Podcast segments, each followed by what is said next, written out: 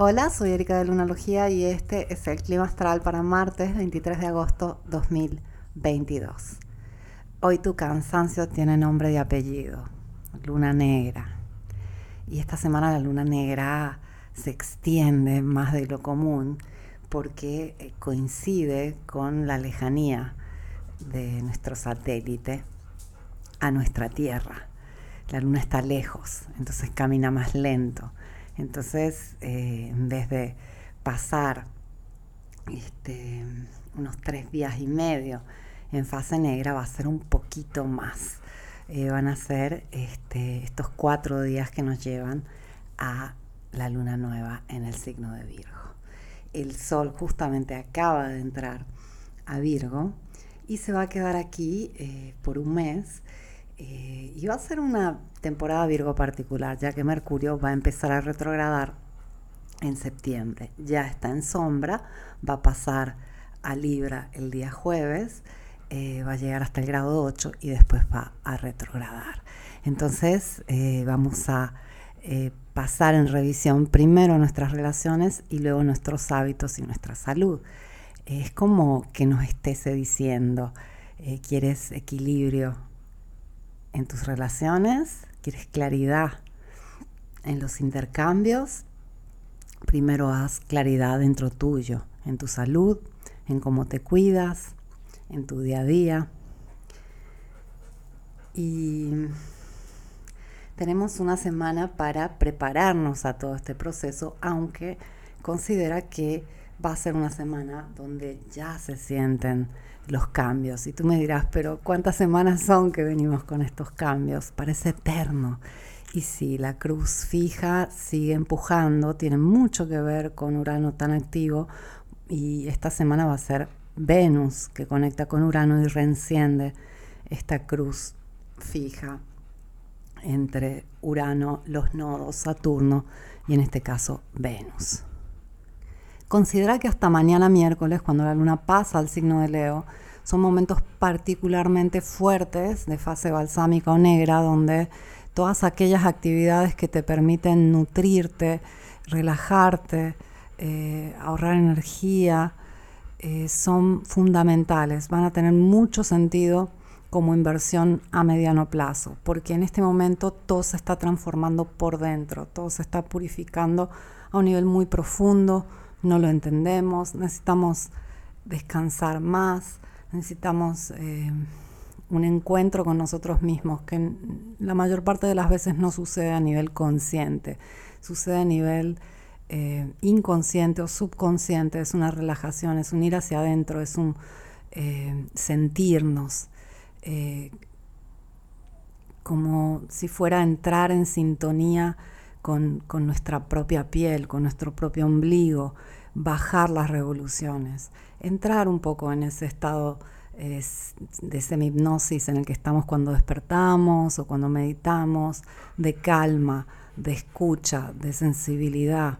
Esto es realmente una inversión en este momento, ya que eh, es una semana particularmente fuerte eh, de, preparación a lo que viene. Y a veces el cansancio extremo en esta fase final del ciclo lunar o cuando llega tu retorno lunar, esos tres días previos a tu retorno lunar, tiene que ver también con un desequilibrio en eh, escucharte y darte lo que necesitas. O sea, eh, no hacerle caso al cuerpo cuando te pide descanso. Y esto me hace pensar, reflexionar mucho en general acerca de cómo nos cuidamos, de cómo nos amamos, de cómo nos escuchamos, ya que somos eh, una sociedad que, por ejemplo, vive en apnea, eh, no respiramos lo suficiente, o muchos viven sin tomar suficiente agua, aire y agua, que son las dos fundamentales energías que precisamos. Y lo mismo es el descanso. No sé si has escuchado alguna vez acerca del sueño REM, eh, que en español se lo conoce como sueño paradoxal, que es un estado eh, muy misterioso del sueño, donde estamos completamente catatónicos, el cuerpo no se mueve, pero es el único momento en el que el cerebro tiene una actividad total. Y hay muchas teorías acerca de este sueño paradoxal o REM y lo interesante es que es fundamental para la vida. Se han hecho muchos estudios ya en los años 60, 70 y 80 y una persona no puede sobrevivir más de una semana si no entra al menos eh, por algunos minutos en sueño REM. Eh, es el momento en donde tu cerebro eh, se actualiza y, no es simplemente una cuestión mental. ten en cuenta que el cerebro es un órgano vital ya que mantiene el funcionamiento de tu cuerpo. tu corazón no estaría latiendo sin los nervios, sin este, un, trabajo interno que hace que todo funcione, que, todo lleve su ritmo, que todo sea logrado. Ese es mi perro, disculpa. Y bien, nos privamos de lo más importante. A veces nos privamos hasta del aire, quedamos en apnea por minutos, respirando lo mínimo indispensable, cuando el aire es tan fundamental para oxigenar nuestro cerebro, nuestra sangre eh, todo nuestro cuerpo. No podemos estar más de dos minutos sin respirar, pero tendemos a olvidarnos de ello, ¿no? O podemos pasar todo un día sin tomarnos un vaso de agua. Lo mismo pasa con el sueño. Podemos eh, pensar que durmiendo el mínimo o descansando el mínimo tenemos que estar al 100. No es así. Necesitamos un equilibrio. Eh, el sol sale mitad del día y luego llega la noche y se esconde. La luna crece por mitad del mes y se relaja por el resto del mes. El calor eh, va aumentando por mitad del año y por el resto del año, la otra mitad, va descendiendo.